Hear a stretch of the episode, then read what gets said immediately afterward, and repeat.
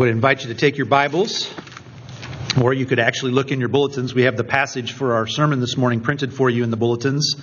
It's Revelation chapter 20. Revelation chapter 20. We're going to be looking at the entire chapter this morning. It's just 15 verses. I'll read to you from Revelation 20, beginning in verse 1. John says, Then I saw an angel coming down from heaven holding in his hand the key to the bottomless pit and a great chain. And he seized the dragon, that ancient serpent, who is the devil and Satan, and bound him for a thousand years, and threw him into the pit, and shut it, and sealed it over him, so that he might not deceive the nations any longer, until the thousand years were ended. After that, he must be released for a little while. Then I saw thrones, and seated on them were those to whom the authority to judge was committed.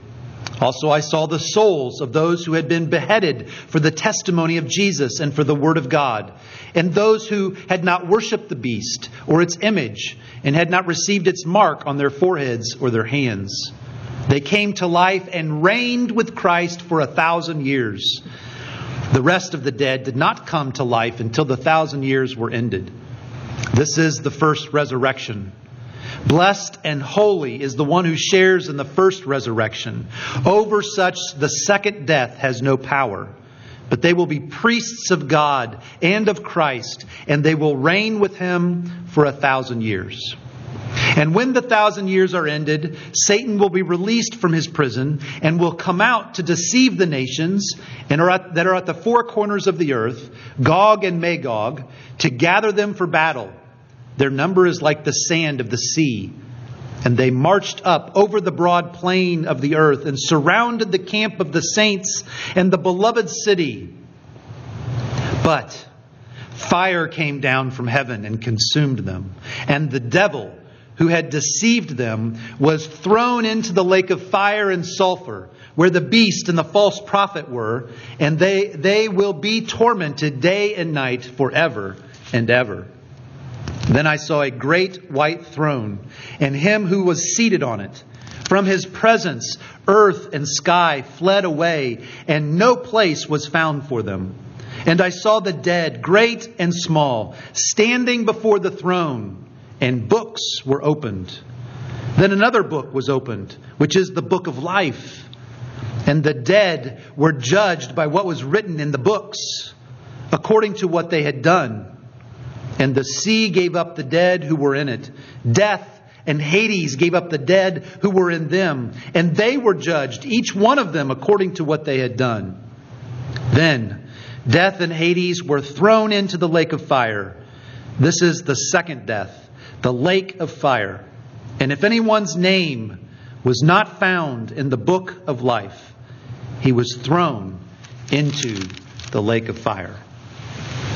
Let's pray together. Father, we pray that you would help us to see wonderful things from this portion of your word. Help us to be, as your people, help us to be filled with hope and encouragement. We pray, Father, that you would reveal your truth to all of us today through the work of your Holy Spirit, who we ask to be at work even in our midst, even in this very moment. We pray this in Jesus' name. Amen. Well, I had one of those experiences this past week of learning something new about something that I thought I already knew about. Uh, when I was in college, uh, I took an art history class. It was kind of a survey class uh, of art history throughout the ages. And at one point, we were uh, learning about uh, the sculptor Rodin and one of his most famous sculptures, The Thinker. And it's one of the most famous sculptures in all of the world. It's a bronze sculpture of a naked man who is sitting and he has his, his chin on his hand and he is in deep contemplation about something. It's often used as a symbol of philosophy, the, the study of knowledge. Now, for whatever reason, uh, we either weren't told or I don't remember the background of Rodin's sculpture, the reason why it was created in the first place. Uh, in 1880, Rodin was commissioned to create a, a large art piece that would serve as a doorway entry to a new museum that was going to be built in Paris. And Rodin decided that he was going to use this, this gateway to recreate a picture from Dante's The Inferno. It's a 13th century epic poem describing various aspects of hell. And so Rodin was going to use this, this sculpture, this massive sculpture of, of this entryway to depict all of the figures in Dante's poem, The Inferno. He was going to call the, the, the entryway the gates of hell.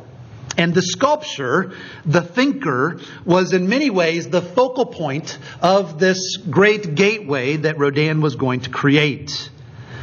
It was this picture of this man at the top and at the center of the gateway looking down on this depiction of hell with his hand on his chin, deeply contemplating something. There's a lot of speculation about who the thinker uh, is. Some believe that it's supposed to be Dante. Some believe that it was Rodin himself. But regardless of who it was supposed to be, it answered the question for many what is the thinker thinking about? What is he contemplating about? What has him so deep in thought? And the answer is that he's thinking about hell. He's reflecting on the reality and the horror of the afterlife for those who are not in a relationship with the Lord Jesus Christ. It's really an, a worthwhile exercise for us to take some time to contemplate our own death, to contemplate what comes after this life. Some of you know the story of Jonathan Edwards and the fact that over the course of his life he created various resolutions. These weren't just New Year's resolutions, these were resolutions uh, that he had for his entire life. There were 70 of them, and it was said that he would read through all of them once a week. The ninth resolution was this resolved to think much on all occasions of my own dying and of the common circumstances which attend death. That's a worthwhile exercise for us to reflect not just on our life, but what happens at the end of our lives and what happens when we die. This current virus pandemic that we are experiencing has been bringing this to the forefront of many people, but it shouldn't take a pandemic for people to be aware that this life is so fragile and that it comes to an end sometimes very quickly. All people, Christians or not, should be thoughtful about death and what happens, the, the spiritual reality of our lives, of what happens after we die.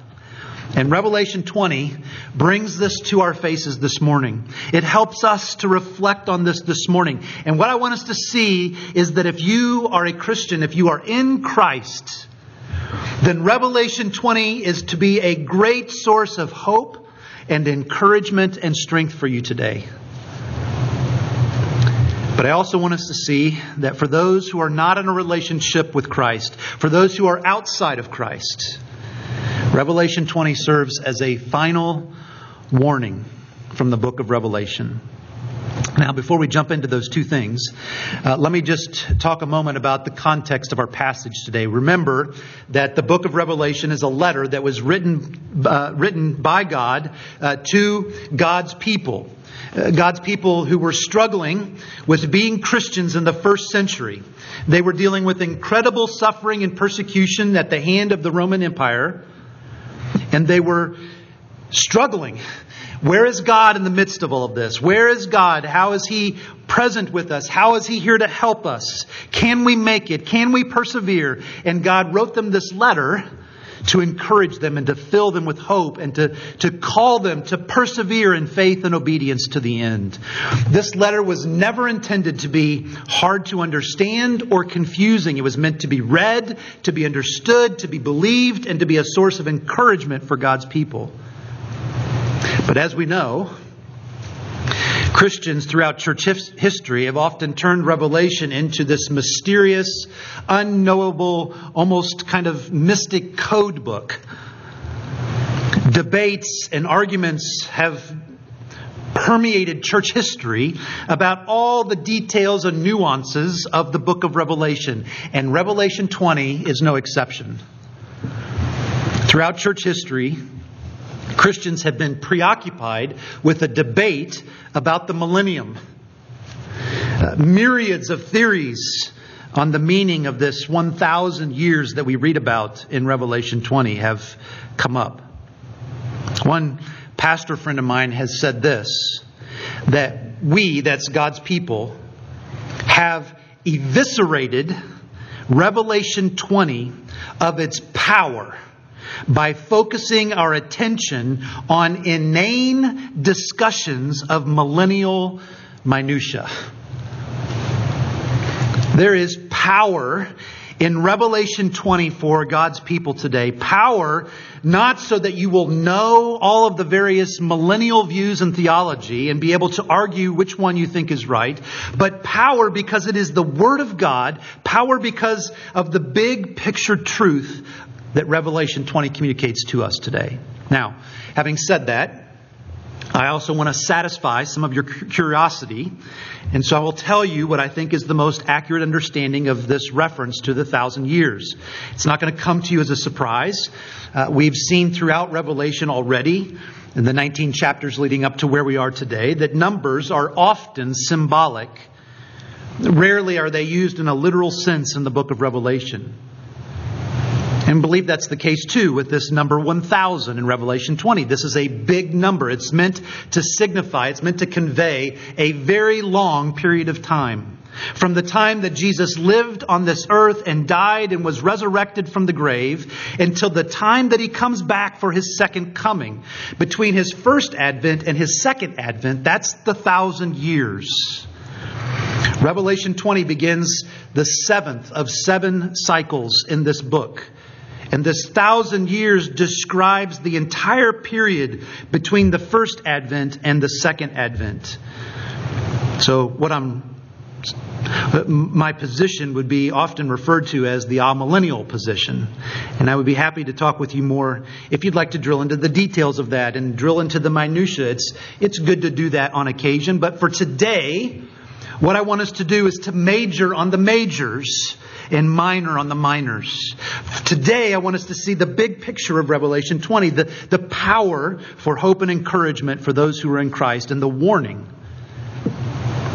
for those who are outside of Christ. So, first of all, hope and encouragement for those who are in Christ. Why should Revelation 20 fill Christians, fill those who are in Christ with hope and encouragement? There are three things that I want you to see, three reasons for why Christians should be filled with hope and encouragement from Revelation 20. The first is this it is because Christ is reigning now through his church. You can see that in verses 1 through 6.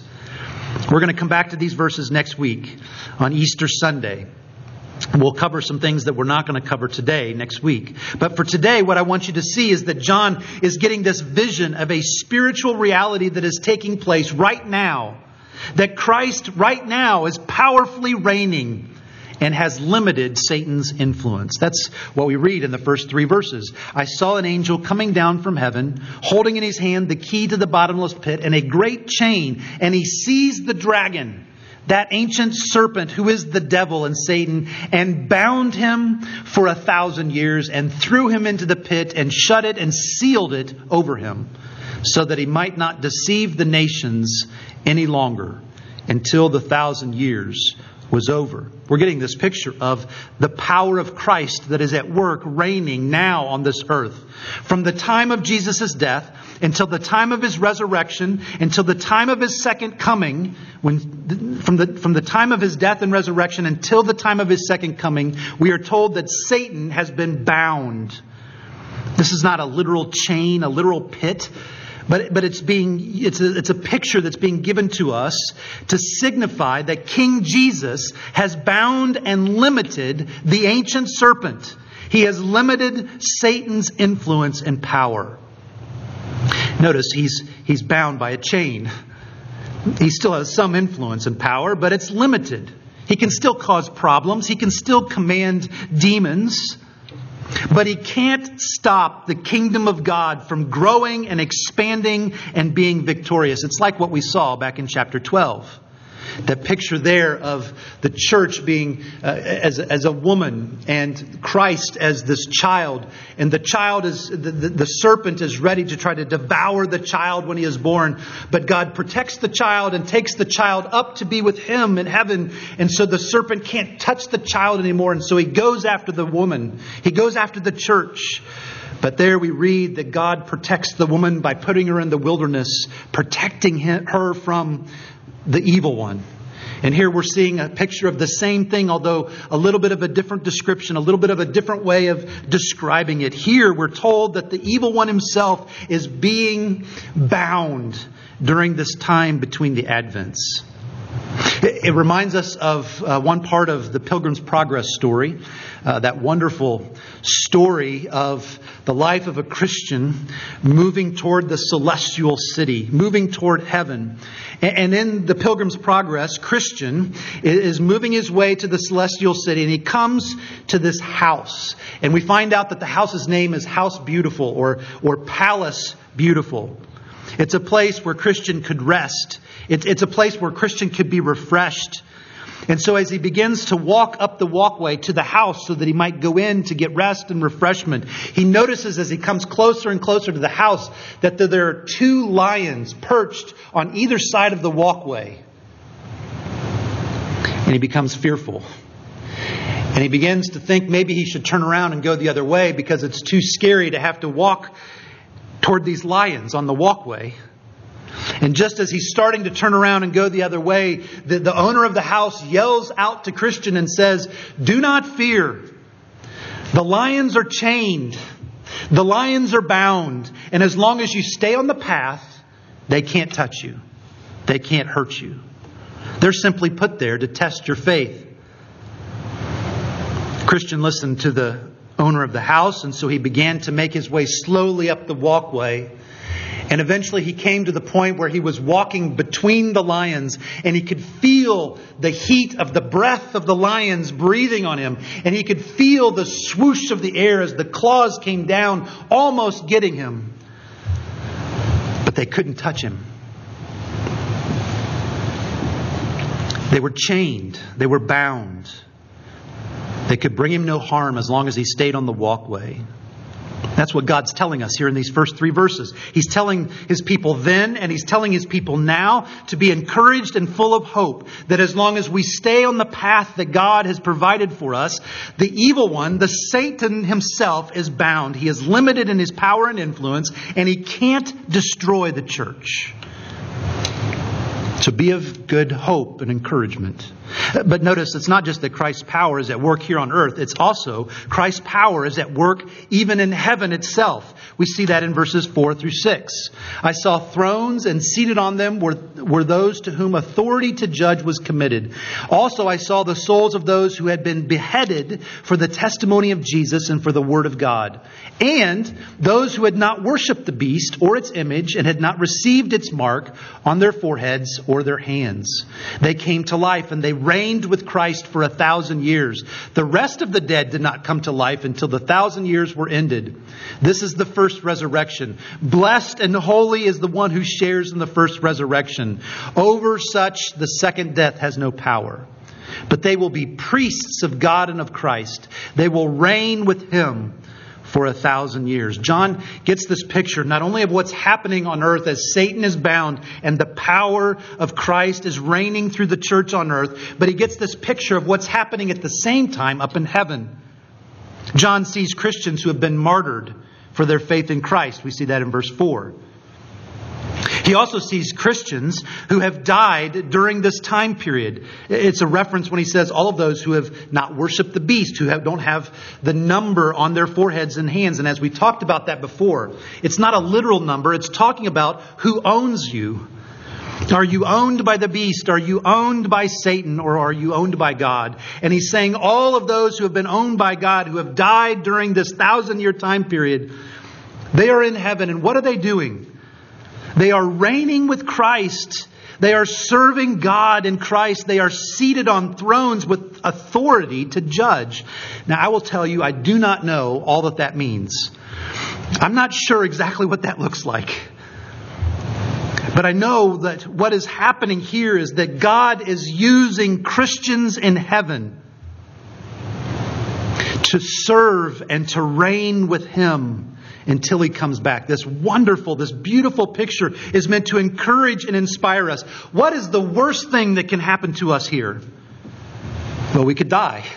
Or perhaps even be killed for our faith in Christ. But even if the very worst were to come to pass, what happens then? We go to be the, with the Lord in spirit in heaven, and He gives us a role to play, reigning with Christ giving us authority to judge. So be encouraged, Christian. Christ is reigning now through his church on earth and in heaven. There, there's a second reason why you should be filled with encouragement, not just because Christ is reigning now through his church, but also because of what we are told about the final and the complete and the certain defeat of Satan in the future. We see that in verses 7 through 10. And when the thousand years are ended, Satan will be released from his prison and will come out to deceive the nations that are at the four corners of the earth, Gog and Magog, to gather them for battle. Their number is like the sand of the sea, and they marched up over the broad plain of the earth and surrounded the camp of the saints and the beloved city. But fire came down from heaven and consumed them, and the devil who had deceived them, was thrown into the lake of fire and sulfur, where the beast and the false prophet were, and they will be tormented day and night forever and ever. We already saw that Satan, during this thousand year time period, the time between Christ's first coming and his second coming, is bound.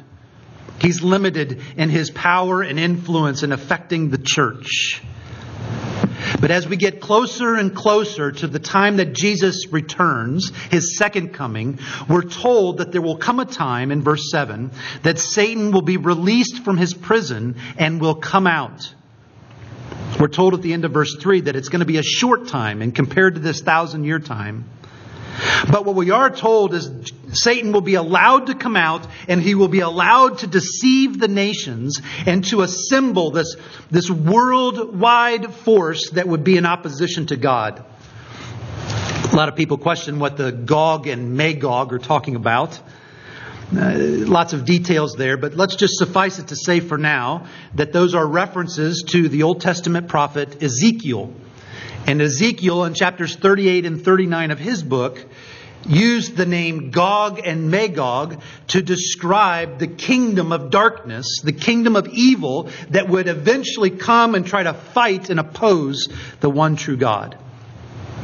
So, what we're told here is that as we get closer to when Jesus returns, Satan is going to be allowed out of his prison, and he will be allowed to assemble this great army, a worldwide army, as, as, as much as the, the sand of the sea, in opposition to God. And we might wonder, why is God allowing this? Why would God allow this to happen? Why would He allow Satan out? Why would He allow Satan to assemble an army and to kill Christians?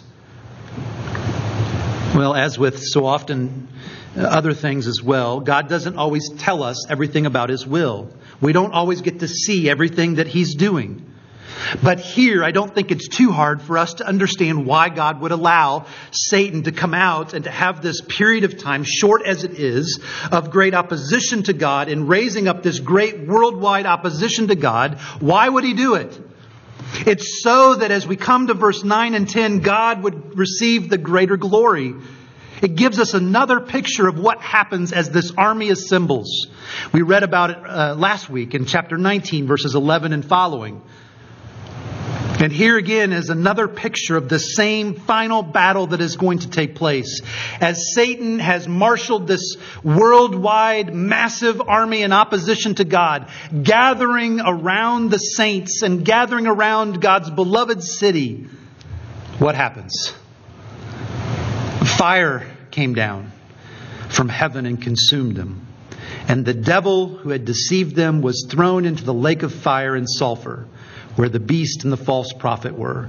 And they will be tormented day and night forever and ever. It's almost, as we saw last week as well, it's almost anticlimactic because we have the entirety of this, this, this battle that is being talked about. It is seeming to get bigger and bigger and bigger in our minds. And then all of a sudden, here is the battle, and then it's over. It's over quickly. It's over fast. So be encouraged. Be filled with hope. The end of Satan, the end of his darkness, the end of evil is certain and sure. Yes, at some point in the future, just before Jesus returns, Satan is going to be allowed to have greater influence and impact in this world. But no matter how bad it would get, his doom is sure. The end of evil, the end of the evil one is coming. There's a third reason why Christians should be filled with hope and encouragement from Revelation 20. First, because Christ is reigning now through his church. Second, because Satan will be defeated in the future. And third, because there is no fear of judgment forevermore. We read about this final judgment in verses 11 through 15. Then I saw a great white throne and him who was seated on it, and from his presence earth and sky fled away. No place was found for them, and I saw the dead, great and small, standing before the throne, and books were opened. Then another book was opened, which is the book of life. And the, the dead were judged by what was written in the books, according to what they had done. Again, we're going to come back to this portion of the passage next week on Easter Sunday. But I do want you to notice something today to be encouraged. John is giving us a picture of this ultimate final judgment that will come at the end of time. And I want, I want you to see the scene of judgment as it's being presented to us. Who is present here at the final scene of judgment? Verse 11 tells us uh, one who is there. And in the description in verse 11, one, a great white throne, and one was seated on it. And from his presence, earth and sky fled away, and there was no place found for them. There's only one person that meets that criteria. There's only one person that that could describe, and that is the Lord God Almighty, the only one who can sit on the great white throne in heaven, the only one who would have sinful creation flee away from him it is the one true Lord God Almighty. Other places in Scripture tell us that Jesus will also be involved in the final judgment. So we know that God is there, Jesus himself is there, and we also read that all those great and small are present. It's a reference to all people who have ever lived in the history of the world. So here you have present God Himself, and in front of Him, in front of the throne, is all of humanity who has ever lived. And then what happens? As they stand before the throne, we're told that they are judged according to what was written in these books in verse 12. And so as we see this reference to these books, it moves us from thinking about the, the scene of the judgment to think about what's the criteria that is used in the judgment. God, the judge, on the throne, opens some books. And I want you to notice that it's plural. It's plural throughout verses 12 through 15. One book that is open contains everything that has been done, everything that has been thought, everything that has been said whether in public or in private, whether verbalized or simply in your heart and mind. A complete record of everything you have done and thought and said in the entirety of your life, and the book of that record is opened. How have you done in keeping God's laws? How have you done in loving God with all of your being? How have you done in loving your neighbor as yourself? It's, it's humbling. Perhaps it's even worrisome, and for some, maybe even a terrifying thought. But what I want you to see is that thankfully, that book, with the record of all of our deeds, is not the only criteria that is used in the judgment. For we read in verse 12 and verse 15 that there's another book that is opened. It is the book of life. That's actually an abbreviated title. The full name of the book is actually given to us in chapter 13 and in chapter 21. In those chapters, the full title is used. This is the Lamb's Book of Life, or the Book of Life of the Lamb. It's a book with the names of those that belong to the Lamb, that belong to Jesus. It's a book that had names written in it before the foundation of the world, before any deeds could be done. All will stand guilty before the throne of God in the final judgment when our thoughts and our words and our actions are revealed. We will be found guilty. But those whose names are written in the Lamb's book of life are, are will be declared not guilty. Why? Because to have your name written in the Lamb's book of life means that you belong to Jesus. It means that He knows you as your very, as His very own. It means that you are in Him from before the foundation of the world. All of your sins, all that is written in the book of your sinful thoughts and words and actions, all of it has been paid for by the Lamb going to the cross. And all of Jesus' good deeds have been credited to your account. And so when we stand before God's throne of judgment at the end of time, He declares us not guilty and righteous. Brothers and sisters in Christ, do you see as a Christian why Revelation 20 should fill you with hope and encouragement and strength? Do you see the power that is available through it that we might be faithful and believing people in this place?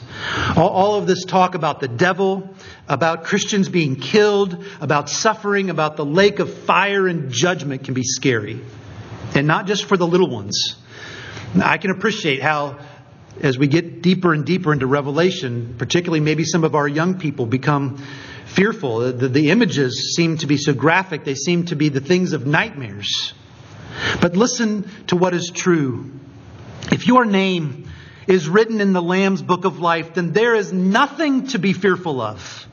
If you are in Christ, if you love and you serve the Lord Jesus, then at the final judgment, you will be declared not guilty and righteous because of the Lamb. And as a result, you'll get the new heavens and the new earth that we'll be talking about in the weeks to come.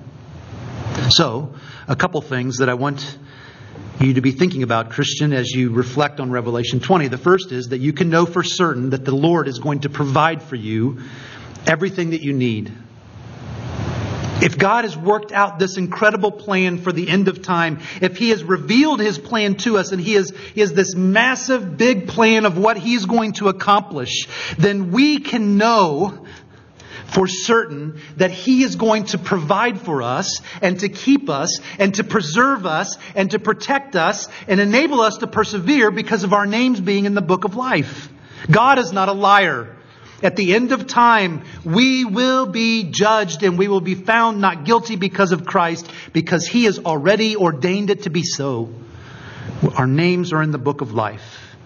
The more that we believe this, and I don't mean just that we can say that it's true, but the more that we believe this in the deepest recesses of our hearts and our minds, the more that it will produce in us a true biblical contentment, no matter what our circumstances are. We've all seen those people, right? That no matter what their circumstances are, no matter how difficult they, the, the situation that they find themselves in, that they trust the Lord. There's a sense of peace in the midst of those trials and circumstances. It's because they are learning and believing the truth that the Lord will always provide for them. Maybe not in ways that they want, maybe not in ways that they particularly like, but in ways that they need. The Lord will always provide for his people. A second takeaway for you this morning, brothers and sisters in Christ. I want you to reflect on the reality that because we're alive right now, because we're people that God has chosen to be here, alive in this place, in between this time of the Advent, during this 1,000 years when Satan is bound, how much of a privilege that is for us. How much of a blessing it is to be God's people living during the special time that we read about in verses 1 through 3. Satan is limited in his power. He is limited in his influence and his impact during this time. And so now is the time when Christ is reigning in his church. It is the time of the growth and the expansion of the Christian faith of God's true church and kingdom. And he has given us this incredible privilege and blessing to be here now during this time and to have the opportunity of participating. It should move us to pray. If we really believed that this is the time when Satan is bound and it's the time of the expansion of Christ's kingdom and church here on earth, the power of Christ reigning in heaven, if we believed that, how would it impact our prayers so that we would pray for Christ to be exalted here in this place? And we would pray for people to come to a saving faith in the Lord Jesus Christ. If we believe this, how would it how would it motivate us? How would it remove the fear of going out and sharing our faith in Christ with others, of witnessing to the truth that we know because of God's Word? And how would it also move us to love and to serve sacrificially our neighbors? If we believed that Satan's power is bound and now is the time for the expansion of the church and the kingdom, how would it help us and motivate us and strengthen us and empower us to go out and to truly love and serve our neighbors as ourselves? This is the reason why you should be encouraged, Christian. Christ is reigning now through his church. His power is at work on earth, his power is at work in heaven. We have the promise of the certain defeat of the evil one, of Satan himself in the future. There is no fear if you are in God's care, if you're one of God's people. There is no fear of judgment forevermore. But I would be remiss if we didn't finish by at least mentioning that there's also a warning here for those who are outside of Christ. It's actually the last warning. We've seen a lot of warnings for unbelieving people throughout the book of Revelation. The description that we get in chapter 20 of what happens to those whose names are not in the book of life, verse 15, of being consigned with Satan and with the beasts and with the false prophet to the lake of fire, to hell itself. This is the final warning that Revelation gives for those who are not in Christ. The following chapters are this wonderful description of the new heavens and the new earth, of what comes for us when Christ returns. But they, what we are going to read in the next chapters will not apply to you if you are outside of Christ. You will have to stand before the great judge and be judged on your actions of whether you loved Jesus whether you followed his commands, whether you obeyed God's law perfectly. The true story is told about a young man named Adoniram Judson. Uh, Adoniram grew up in a strong Christian family. He, he learned about the gospel from his earliest days. When he was a teenager, he went to Providence College, and while he was there, he met a young man named Jacob Eames. Jacob was an unbelieving skeptic. But Adoniram and Jacob became good friends and began to spend lots of time together. And over time, Jacob began to influence Adoniram. Adoniram adopted Judson's, uh, uh, Jacob's skepticism.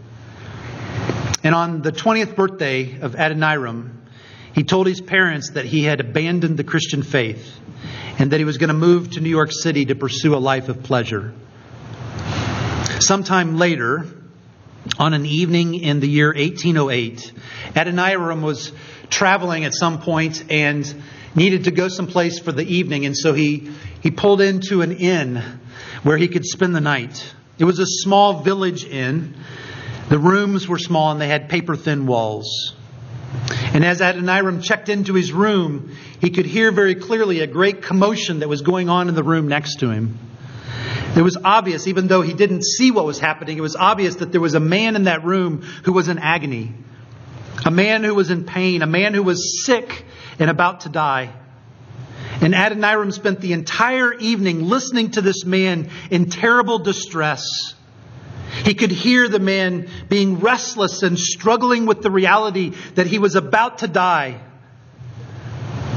And Adoniram wondered to himself, what would he say to the man if he could speak to him? What words of comfort would he try to give to him? And his mind went back to his friend Jacob, and he thought, what would my clever friend Jacob say in this moment?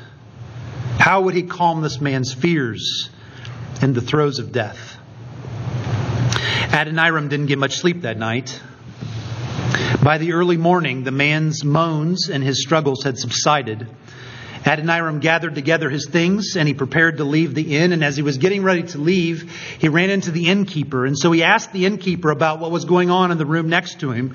And the innkeeper told him that the man had died early that morning.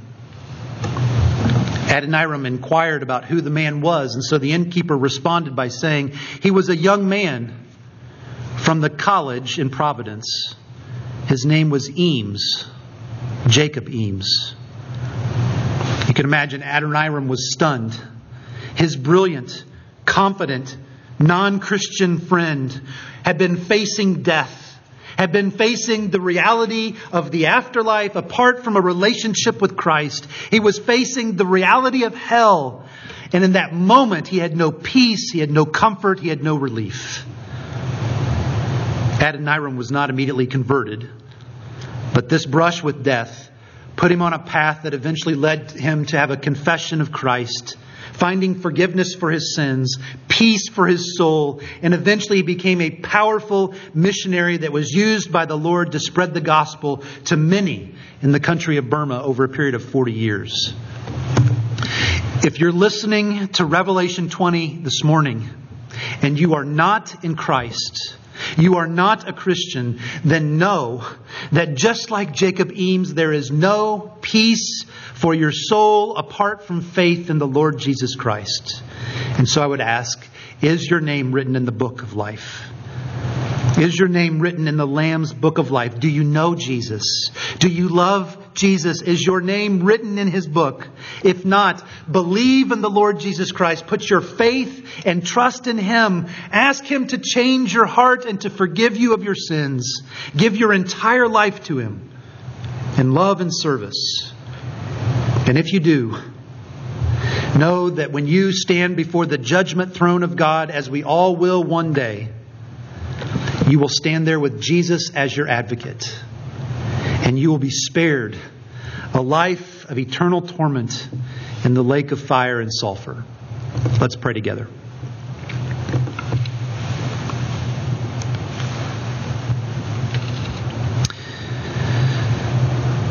Father, we thank you for your word and we thank you that it is true.